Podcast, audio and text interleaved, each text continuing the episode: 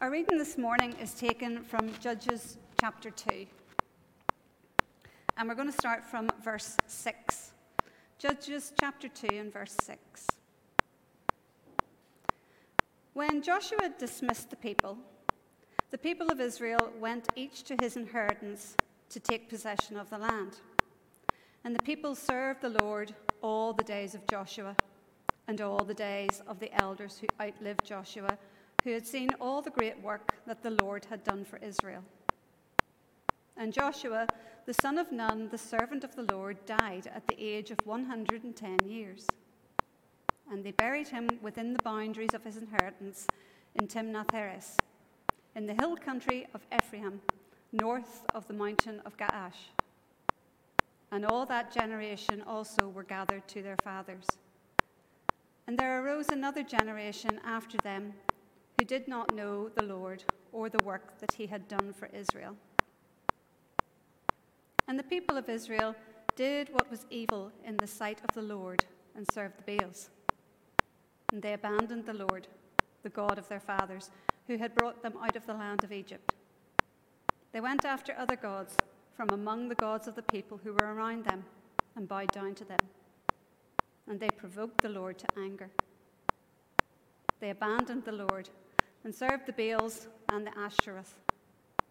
So the anger of the Lord was kindled against Israel, and he gave them over to plunderers who plundered them. And he sold them into the hand of their surrounding enemies, so that they could no longer withstand their enemies. Whenever they had marched out, the hand of the Lord was against them for harm, as the Lord had warned, and as the Lord had sworn to them. And they were in terrible distress. Then the Lord raised up judges who saved them out of the hand of those who plundered them. Yet they did not listen to their judges, for they whored after their gods and bowed down to them. They soon turned aside from the way in which their fathers had walked, who had obeyed the commandments of the Lord, and did, did, did not do so. Whenever the Lord raised up judges for them, the Lord was with the judge, and he saved them from the hand of their enemies all the days of the judge. For the Lord was moved to pity by their groaning because of those who afflicted and oppressed them. But whenever the judge died, they turned back and were more corrupt than their fathers, going after other gods, serving them and bowing down to them. They did not drop any of their practices or their stubborn ways. So the anger of the Lord was kindled against Israel, and he said, because this people have, con- have transgressed my covenant that I commanded their fathers, and have not obeyed my voice, I will no longer drive out before them any of the nations that Joshua left when he died, in order to test Israel by them, whether they will take care to walk in the way of the Lord as their fathers did or not. So the Lord left those nations, not driving them out quickly, and he did not give them into the hand of Joshua. And if we pop over to Judges chapter 21.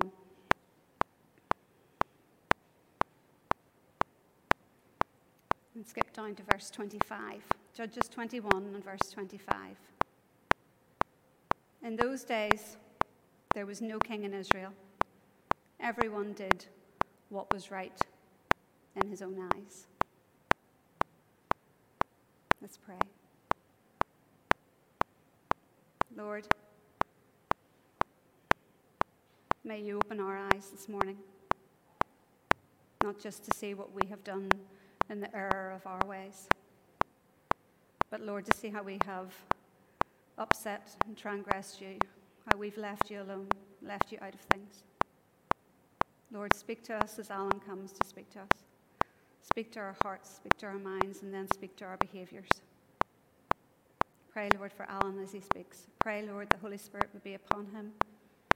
And Lord, what he speaks, Lord, would be powerful to us to move and to change us. Bless him now. In Jesus' name, amen.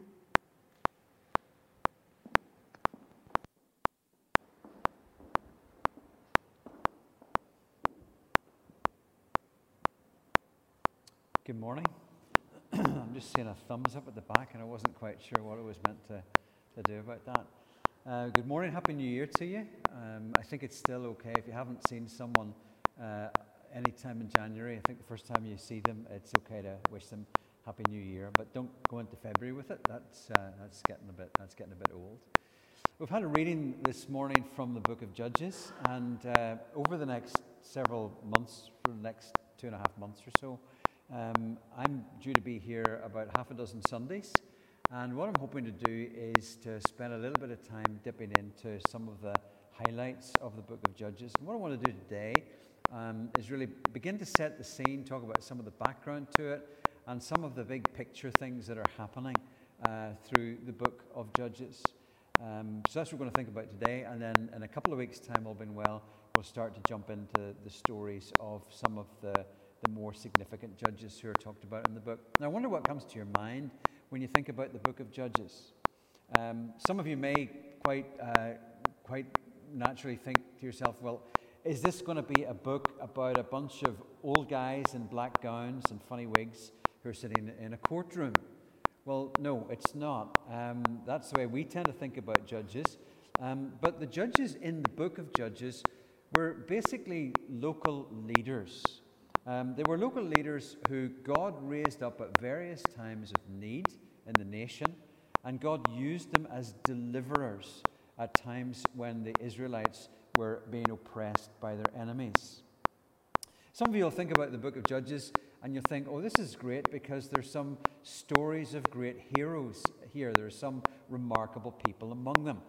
Um, some of you will think of Samson and, and the, um, the superhuman strength of Samson, using the jawbone of a donkey uh, to kill some of his enemies.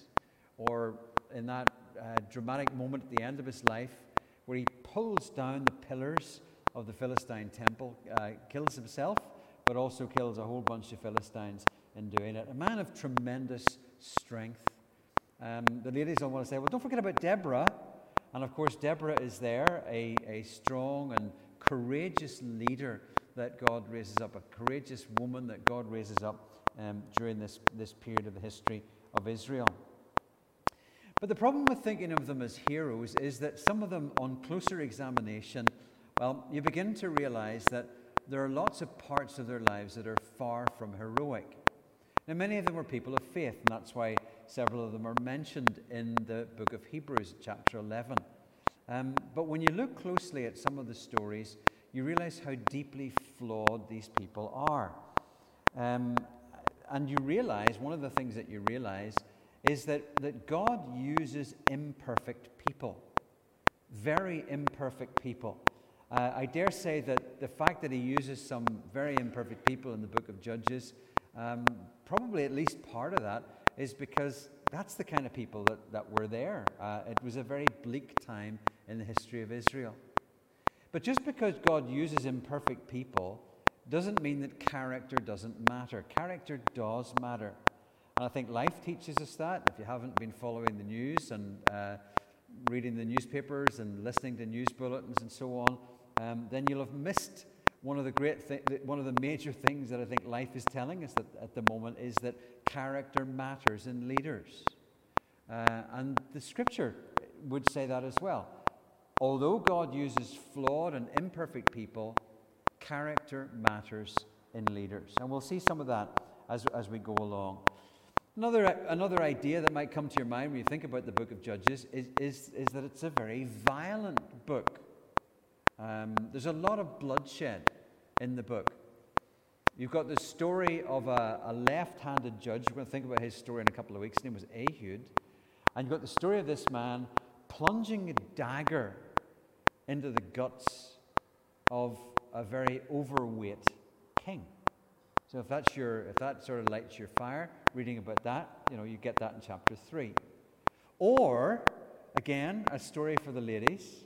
You know, if you think about biblical womanhood, what about a woman called Jael who lived at the time of Deborah? And she eliminates the military leader of the people who were oppressing Israel at the time by encouraging him to have a little drink of milk and lie down. And as he lies there, she takes a tent peg and a hammer and she hammers it through the side of his head. That's this kind of stuff that there is in the book of Judges. And I don't think that is necessarily the worst thing that happens in the book of Judges. It is a very violent book. Uh, it's a book that sadly tells us about the unfaithfulness of the Israelites. It talks about uh, their failure to fully obey God and how they turn away from God. And, and the first couple of chapters, uh, just to give us a bit of an overview, the first couple of chapters of the book, we've read a good bit of chapter 2 just now, but the first couple of chapters set the background. And chapter 1 uh, talks about how the, the various tribes were meant to take possession of the territories that were allocated to them in the promised land. And again and again, you get this idea, and we're going to come back and talk about it. You get this idea that they, they, they kind of take possession of the bit of the, of the land that is, that is theirs. But they don't fully deal with the people who are already living there. And that's going to become something of a problem for them. And in chapter 2, we're introduced to this basic, uh, this basic theme of, of the, the way that the stories are going to develop, where you've got the unfaithfulness of the people, they turn away from God, and God eventually judges them. And the way He does that is by allowing their enemies to oppress them. And then, when they reach a point of misery, He takes pity on them. He shows them mercy. And in His mercy, He raises up a judge, a deliverer. And God enables the deliverer to deal with the particular oppressor, the oppressor who was, who was, who was oppressing them at that particular time. Uh, and things go better for a while, but at the end of the lifetime of that judge, the people revert and they end up being even more corrupt than their ancestors had been. That's the basic story that happens. And from chapter 3 to chapter 16, those 14 chapters really give us a series of cycles. It's a vicious spiral. Uh, and, and it's built around the stories of a dozen judges. And you have this, this spiral of unfaithfulness and judgment and mercy and rescue and unfaithfulness. You've got those, those spirals that happen, and, and it, they all take place around the stories of these, of these dozen judges. Half a dozen of the judges are what you would call probably minor judges. They're not, they're not very significant in terms of the narrative. But there are six major judges. So there's Othniel, in chapter 3. There's Ehud, also in chapter 3. There's Deborah. There's Gideon. There's Jephthah. And there's Samson. Those are the six major judges, and we'll hopefully be able to talk a little bit about each of them over the next, over the next several weeks. And their, their stories are what makes up the middle bit of the book. And then when you come to the final five chapters, in some ways they're the worst chapters because they're really meant to give us an illustration of what the climate was like. Not the, you know, was it what the average temperature was or did it rain a lot, but the spiritual and moral climate. And the spiritual and moral climate was really in a pretty bad state. Uh, and so in those five chapters, they're, they're built around a couple of stories. One is a story of idolatry, and the other is a story of rape and murder, which leads in turn to civil war. And the people of Israel, who have now found themselves in the land that God had promised to give to them, Joshua had led them in there. They find themselves at the end of the book just about tearing each other apart. So much so that you might even wonder is there any possibility that this group of people are going to survive? So that's really what's going on through the 21 chapters of the book of Judges. And what I want to do just in the rest of the time this morning, or it's probably now the afternoon, I think it's the afternoon. What I want to do the rest of the time, and by the way, I don't mean the, the, whole, the whole of the afternoon. Okay, my wife will have my lunch ready for me, and I'm hoping to eat it. Uh, but for the next little while, what I want to do is to really try to lift out three of the main problems, uh, three of the main issues, ways in which Israel got it wrong, and to explore what some of the implications of that might be for us. And then we're going to finish up thinking about the mercy of God. And that will lead us, we're going to sing about the mercy of God afterwards, and that will lead us then um, have the opportunity to worship, and there'll be the opportunity to take communion. The first problem that these guys, uh, the first thing that, that I want you to notice in relation to these guys is the problem of succession. The problem of succession. Look at verse 7 of chapter 2 again. Chapter 2, verse 7. The people served the Lord throughout the lifetime of Joshua, and of the elders who outlived him and who had seen all the great things the Lord had done for Israel. Now, you read that verse and you think, okay, so far, so good. Uh, well done, Joshua. The people served the Lord during the lifetime of Joshua. And maybe your mind goes to even that, that point towards the end of Joshua's life and leadership, where he stands in front of the people and he says to them, Okay, folks, I want you to choose today. If you're not going to serve the Lord, choose today whom you will serve. As for me and my house, we will serve the Lord. And you think, wow, uh, these people obviously listened to Joshua. He was a good leader, and during his lifetime, the people served the Lord. But I actually think that as you read that, it should make you a little bit uneasy because it raises a question. And the question is along these lines well, that's how they behaved during the lifetime of Joshua and during the lifetime of the people who had been eyewitnesses of what God had done. But what happened next? And the answer to that comes in verse 10. After that whole generation had been gathered to their ancestors, another generation grew up who knew neither the Lord nor what he had done for Israel. And the next verse then goes on to talk about their sin and their idolatry. And then you get the cycles of rebellion and suffering and deliverance and, and so on. But here's what I want you to see from one generation to the next, that's all it took for this people to lose a sense of who God was. One generation to the next. Now, some people will maybe want to point a finger at Joshua, and sometimes you'll, you'll read or hear people talk from a leadership perspective, and they'll say, well, see, Joshua, Joshua really should have done what, what Moses did. Because when Moses was, had led the people, as he came towards the end of his leadership, he prayed that God would, would raise up a new leader, and, and he did, and it was Joshua. And actually, you discover as you read back then that whether it was intentional or not, but Moses effectively had been a mentor to Joshua. And so people will say, Joshua was a great leader, but he made a mistake because he didn't prepare the next generation to lead.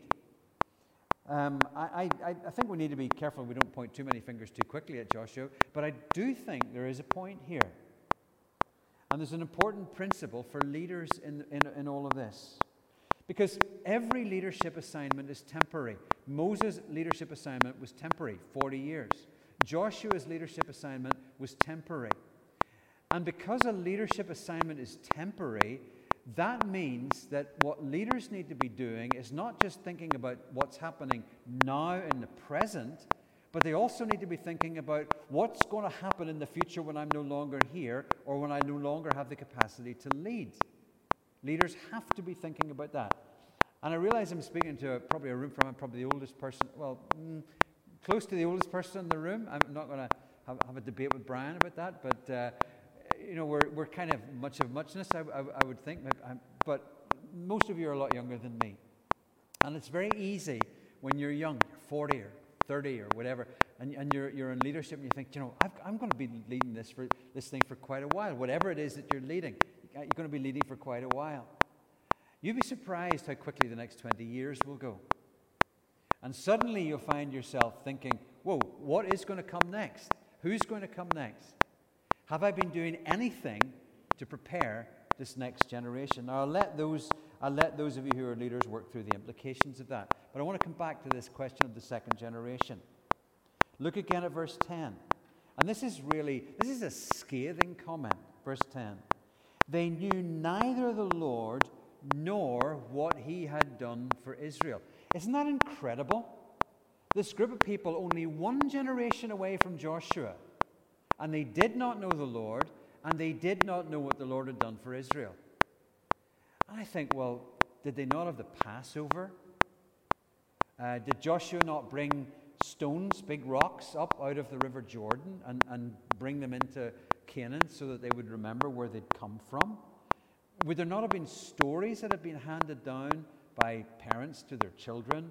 Uh, did, did, they not take seriously what Moses had said about speaking to your children when you rise up and when you sit down and uh, all, all, of the, all of those things? What happened? Here's a generation, the next generation, who rise up and they know neither the Lord nor what he had done for Israel. There's a, a very sobering comment that was made, uh, it's in, in one of his books, made by Don Carson. He said, The church is never more than a generation or two from apo- away from apostasy and oblivion. Church is never more than a generation or two away from apostasy and oblivion. That's a frightening thing. You don't know what state the church is going to be in in this country within a generation. And if the example of the book of Judges is anything to go by, or even when you look at the stories of the kings and how, how quickly people forgot uh, who, who the Lord really was, you, re- you realize that even though, even though it's not inevitable that these things go bad, there is a real danger that they do if we are not careful. And it's the opposite of what Psalm 145 says. Psalm 145, excuse me, Psalm 145, verse 4 says, One generation commends your works to another. excuse me. They tell of your mighty acts. One generation commends your works to another. They tell of your mighty acts. And yet, one generation to the next can lose the knowledge of God. Let me ask something to those of you who are parents. A number of your parents, children of, of various ages. And I mean, uh, let me ask you what are, what are your priorities for your kids? Uh, what, what really matters? What are your hopes? What are your ambitions for your kids? I would say that you probably hope that they get a decent job, be one thing. You maybe want them to be really stellar in terms of their education. You'd like them to stay out of trouble. You'd maybe like to financially to, to do reasonably well so that when the time comes you can leave them uh, a bit of money and give them a bit of a, a leg up in terms of, of getting started in life. You probably hope that they marry well, they have good family life. And some of you maybe even hope that, that your kids get to play football at Windsor Park one time or Old Trafford, the theatre of nightmares. Um, you've got all of these, all of these ambitions. And of course, there's nothing inherently wrong in any of those, probably just the last one about Old Trafford, but uh, there's nothing really inherently wrong about any of them. But they miss the point, don't they? Because you can have all of those things and you can raise a generation of kids, just like this generation in the book of Judges, who know neither the Lord nor the things that he has done. And you know, none of us can afford to be passive in terms of this. And I was saying this morning, there, there's, there's a kids program that runs here, various activities that happen. But you know, one hour a week on a Sunday, and maybe not even every Sunday in the year, it's really just not going to cut it, is it? When you think about the messages that the culture sends and the communication channels the culture uh, of the culture are, are, are open and operational uh, 24 7. I mean, I see, uh, you know, mobile phones around. Some of you are taking notes on your mobile phones. Some of you, I don't know what you're doing on your mobile phone, but uh, those mobile phones, that's the, the culture it's able to send those messages, communicate those messages all the time. That's the environment that your kids are growing up in. And here you've got this warning from the book of Judges a generation that rises up that does not know either the Lord or his works. So we need to be pro- pro- proactive about this. We cannot afford to be passive. And to those of you who are younger, you know, it's very easy, especially if you grow up in a Christian family and you know, going to church is a normal thing, it's very easy that you just think, oh, you know, this is just routine. You even get a bit bored of it. Uh, or you just assume that, you know, oh, well, my mum and dad, you know, they pray and my mum and dad read the Bible and stuff. I'll, I'll just kind of come along in their slipstream. You need, to, you need to grab hold of this for yourself. The next generation needs to grab hold of this for themselves. Be determined that you will not be a generation where folks will say in 20 or 30 years' time, wow, that generation grew up. And despite their parents, they grew up to neither know the Lord nor know what he had done. The problem of succession. Israel got it wrong. Second problem I want you to notice is the problem of the neighbors. and by this, I don't mean that uh, you know your neighbors maybe were having a bit of a party on New Year's Eve, and it got a bit noisy. There was a lot of music and a bit of shouting at four o'clock in the morning. Or it's not pleasant when that kind of thing happens. But that's not what we're talking about here. Look at what God says in verse 21 and 22 of chapter 2. He says there, I will no longer drive out before them any of the nations Joshua left when he died. I will use them to test Israel and see whether they will keep the way of the Lord and walk in it as their ancestors did. So you need to remember that when Israel, with, under Joshua, came into Canaan, the promised land, there were people already living there. Uh, now, this is a big, uh, this is a big question. Uh, the judgment on the Canaanites and Israel taking possession of their land and so on. It's one of the, the, the big questions uh, in, in, in, the Old Testament. Um, but, but God gave this land to his people and wanted them to take possession of it. But here he's saying that he will no longer drive, uh, drive out any of the nations that Joshua left when he, when he died. And he leave them to, te- to test Israel. If you look at chapter 3, verse 4, uh, the nations that are mentioned were left to test the Israelites to see whether they would obey the Lord's commands, which he had given their ancestors through Moses. You see, these nations that were there had different value systems, they had different practices, they had different, uh, different worship practices, they worshiped different gods. And as the Israelites came into this, this land, they, they were going to find themselves with this dilemma. You know, do we obey God? Do we continue to worship God? Or, ooh, that's an interesting God that these people are worshiping. Maybe we should find out a little bit more about that. It was going to be a test of their obedience. It was also going to be a, a test of their military skill. Um, that's referred to as well. If you see chapter 3 and verse 2. Now, there's actually quite a lot to this theme in these first couple of chapters, because if you go back into chapter 1, uh, and I think I already mentioned this, you'll see on several occasions there are references to tribes who were not able to take complete possession of the part of the territory that was allocated to them. And the result was then that the Canaanites lived among them, and in many cases they were able to turn them into slave labor, forced labor, um, and that kept them, uh, kept them from, from being uh, too uppity, I suppose. But they were there. And they'd been told in the opening verses of chapter 2, they were to be told there was to be no compromise with these people, no treaties, no, uh, no covenant with them. Destroy their altars, God said. Don't make any compromise with these people. Now, there probably were good practical reasons and, and strategic reasons for dealing with these people. Um, because there were places that, that were of strategic value in terms of, of military operations. And, and Israel perhaps failed to uh, take possession of some of those places.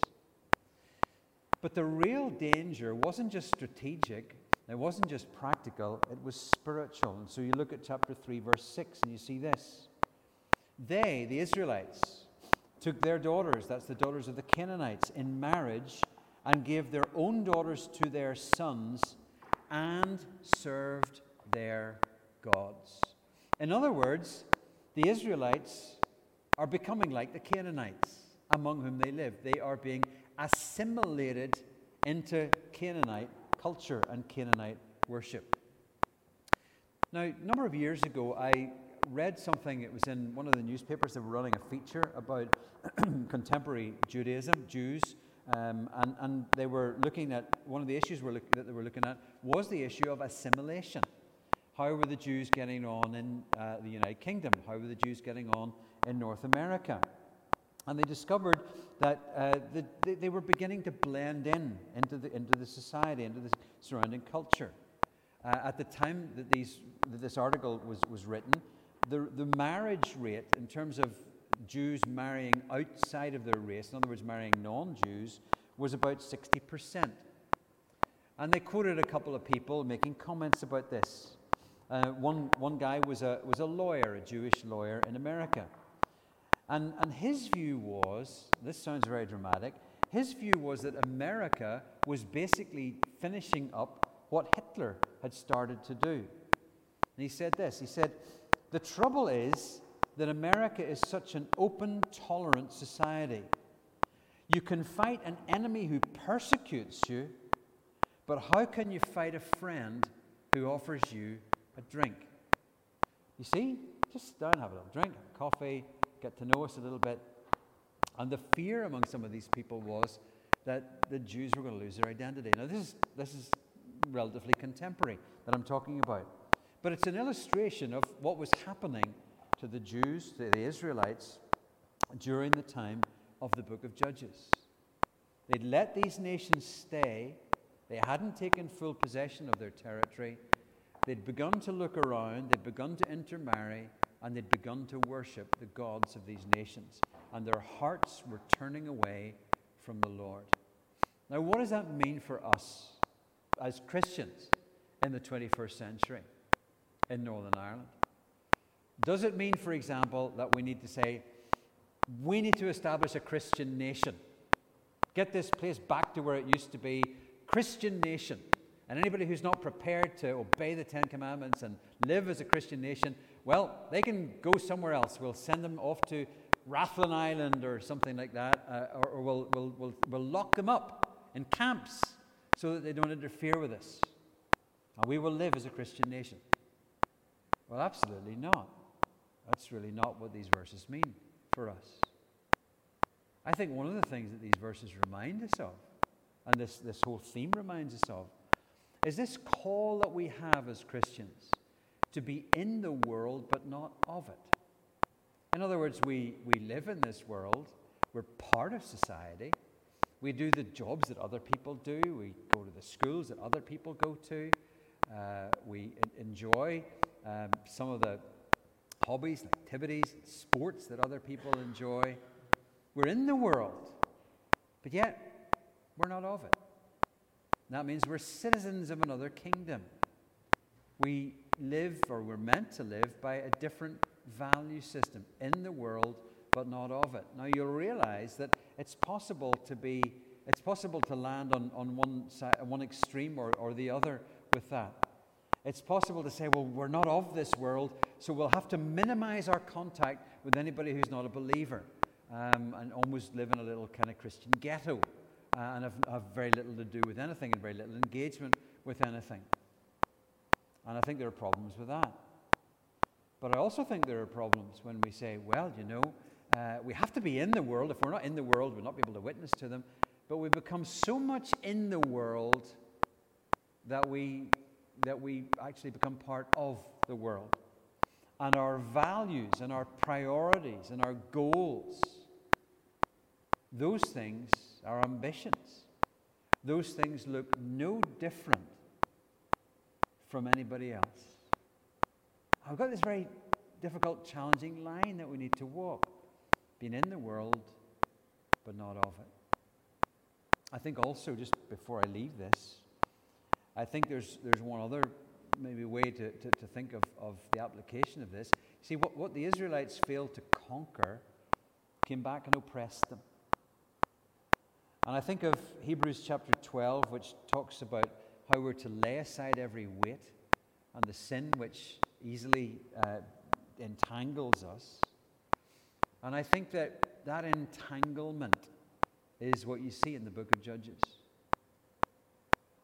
And if there's little pet sins that we have that we're not prepared to deal with, but we're just sort of tolerate them, coexist with them, then the problem is that those things may become our oppressors. So there's the problem of the neighbors, problem of succession, problem of the neighbors, and the third thing is the problem of authority. And this is where we come to that phrase that, that uh, ends the book. Uh, it comes uh, on four occasions in the last five chapters. Um, and it says this In those days, Israel had no king. Everyone did as they saw fit. Or more literally, everyone did what was right in his own eyes. There was no king. One of my favorite quotations about leadership comes from uh, a man called Warren Bennis, who wrote quite a number of books on leadership. And he said once that one person can live on a desert island without leadership. Okay? Accept that. Two people, he said, if they're totally compatible, could probably get along and even progress. If there are three or more, someone has to take the lead. Otherwise, chaos erupts. Now, you could be talking about the book of Judges there, couldn't he? In those days, there was no king. Everyone did what was right in his own eyes. Everyone did as they saw fit. And the picture that you get in the final five chapters of the book um, is a picture of chaos. It's a terrible picture of all kinds of wild and uncontrolled behavior because there's no king. And because there's no king, everyone just makes up their own rules, plays by their own rules, and just goes ahead and does whatever they want. And there's obviously a comment there about human leadership. But I think there's also there's more going on in Judges than just than just a lack of human leadership because Israel has rejected the Lord and they've begun to worship other gods. And doing what was right in their own eyes is very different from what it talks about in Exodus chapter 15 and 26. Because Exodus 15 26, there the people are called to do what was right in the eyes of the Lord. There's quite a difference, isn't there? Doing what's right in the eyes of the Lord doing what's right in your own eyes. They're not necessarily going to be the same thing. They're often not going to be the, not going to be the same thing. And I think when you read this, um, both in terms of human leadership and in terms of our culture's attitude to God, I think there's so much that you can see of, of our uh, Western civilization that's reflected in what's happening in the book of Judges. You know, we've we've pushed as a, as, a, as a culture, we've tried to push God to the edges of the world. And there are so many of us, maybe even in this room, and we want to live life by our own rules. We don't want anybody to tell us what to do, whether it's God or whether it's, whether it's anyone else. We want to run life, we want to run the race of life according to our own rules. And if you think about Walt Disney and his friends and all the cartoons and all the wonderful stories, well, you think about Donald Duck and Mickey Mouse and maybe a few of the others, and you have a little smile. That, that's, really, that's really fun, isn't it? But how many of those movies do you watch, those, those Disney things and others do, do you watch? And, and if you listen to the message of it, the message is how do you make your way through life? Follow your heart. Follow your heart. Don't listen to what anybody else says. Follow your heart. And you think about that, you think, okay, well, what happens if everybody just follows their heart? and everybody becomes their own authority and they do what they want. Well, you land back in the book of Judges, don't you? There was no king. Everyone did what was right in their own eyes. Now, if you're, if you're living on a desert island and you're the only one there, well, you can make up your own rules to your heart's content. And that will be absolutely fine. You can live with yourself, you can live with the consequences of whatever you do. But if you're on a planet where there are billions of other people and everybody's wanting to just follow their own rules and follow their own heart and do what they want and what seems to be right in their own, in their own eyes, well, how does that work? Doesn't work, does it? You've got chaos. And when we shunt God out of the picture, yeah, we've got chaos. As G.K. Chesterton uh, is reputed to have said, I think, I think this is a paraphrase of what he said when men stop believing in God, they don't believe in nothing, they believe in anything. And what that means is when we shunt God out of the picture, we leave ourselves open to all kinds of things. And I think there's so much of, of what we see going on in our world today, and that, that's the result. That, that's what it results from. In those days, there was no king. Now imagine you're reading through this book and you're, you're reading, you know, you've, you've done your start of the year, you're going to read through the whole Bible. You've done Genesis and Exodus, and you managed to get your way through Leviticus and Numbers. You discovered that Numbers, a lot of Numbers is about Numbers. Um, but you, have you've, you've managed to get your way through, and you eventually come to the book of Judges, And if you've read it through for the first time, you're thinking to yourself, in those days there was no king. Everyone did what was right in their own eyes. And it was chaos and it was terrible. And you think, well, what's going to happen then if there's a king? Will there be a king? It looks like there will be a king. And what's going to happen when there are kings? Are things going to be better? And you're wondering what's coming next. Is there going to be a king and everything's going to get on track? Is that what's going to happen? And of course, there'll be lots of kings. There'll be Saul. It doesn't look like Saul's the answer to this because he's not a great leader. You, you look at David and he starts well and then sort of loses his way and, and ends up very weak. You look at Solomon, seems to be wonderful, but ends up pretty weak and the kingdom's divided after him and, and then it, it, it becomes a bit, a bit of a mess. And, and you wonder. And this repeated phrase, in those days there was no king, it looks like an argument for uh, for the kingdom, doesn't it? For the monarchy. It looks like an argument for the monarchy. And certainly, if you were reading it at the time of David, uh, when he was at his best, or Solomon, when he was at his best, uh, you'd be thinking to yourself, yeah, in those days there was no king. Aren't we so glad we've got David, or we've got Solomon, or we've got Josiah, got one of the, one of the good kings? Aren't we so glad? The kingdom is a great, the, the idea of kingdom is a great thing. But if you're reading during the days of Manasseh, for example, really wicked king, you'd be thinking to yourself, ah, let's just get back to the good old days when there were no kings. And then you read the book of Judges and it says there was no king in those days. Everyone did what was right in his own eyes. And it was terrible. It was a mess. And you realize then that we have a bit of a dilemma. See, here we have the, the, this people of Israel, these descendants of Abraham. And God made a promise to Abraham you're going to have descendants, many of them. There's going to be a land in which they will live. So the promise of descendants has been fulfilled, the promise of the land. Do you know, there's now, there's now a land that they're living in, but it's, but it's not working.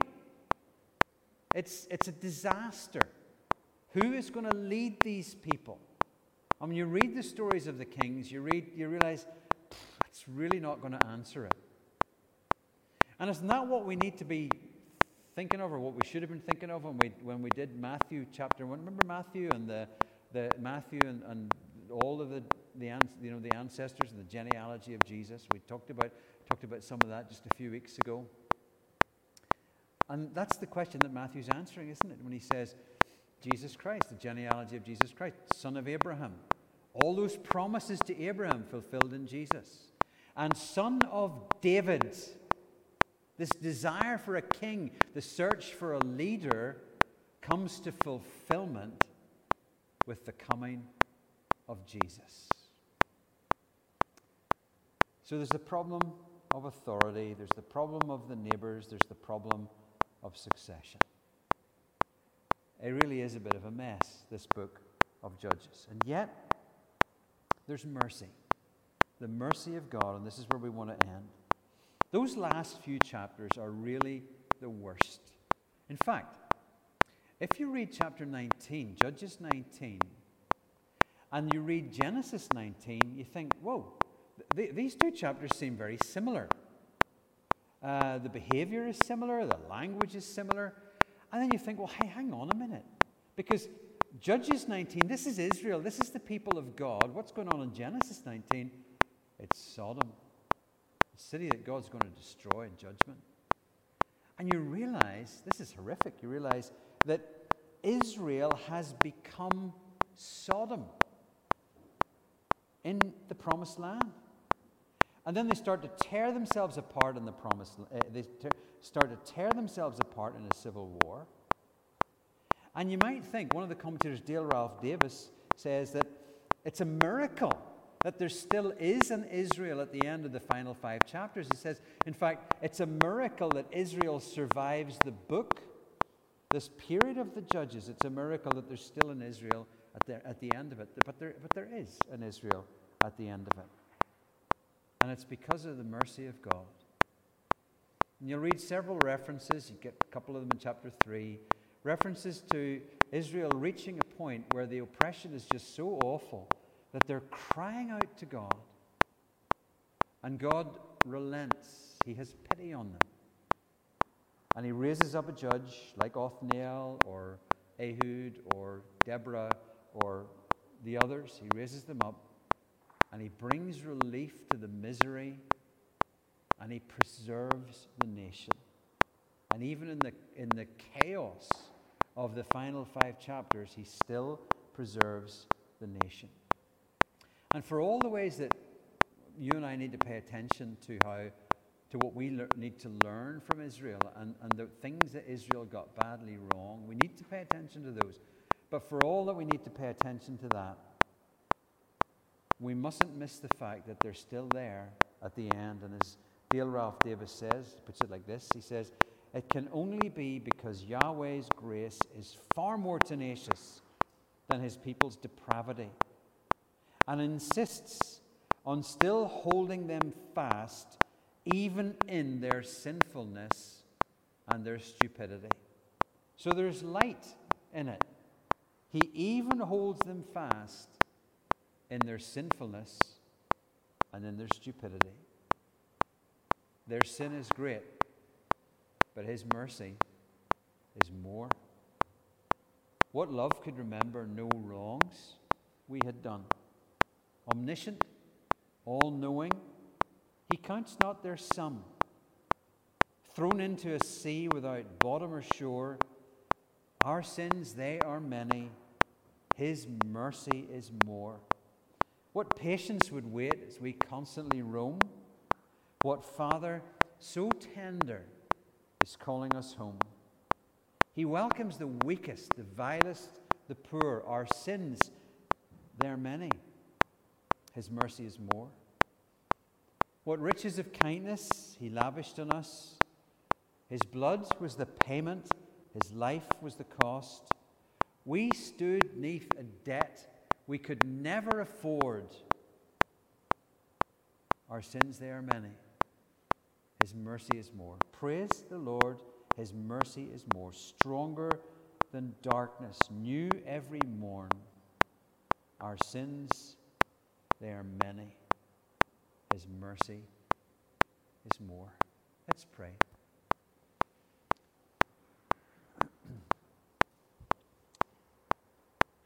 Father, you tell us that all Scripture is given, uh, breathed out by you, and it is profitable. And it equips us. And so, Lord, we want to receive your word from this book of Judges and acknowledge that it's profitable for our equipping today. And Lord, as we think about Israel and the, the fickleness of their hearts and how quick they were to forget you, Father, would you help us? Help us to lean into your grace, Lord. We need it every day. We thank you that you make it available to us every day. And Lord, as we try to be in the world but not of it, would you give us your grace in that?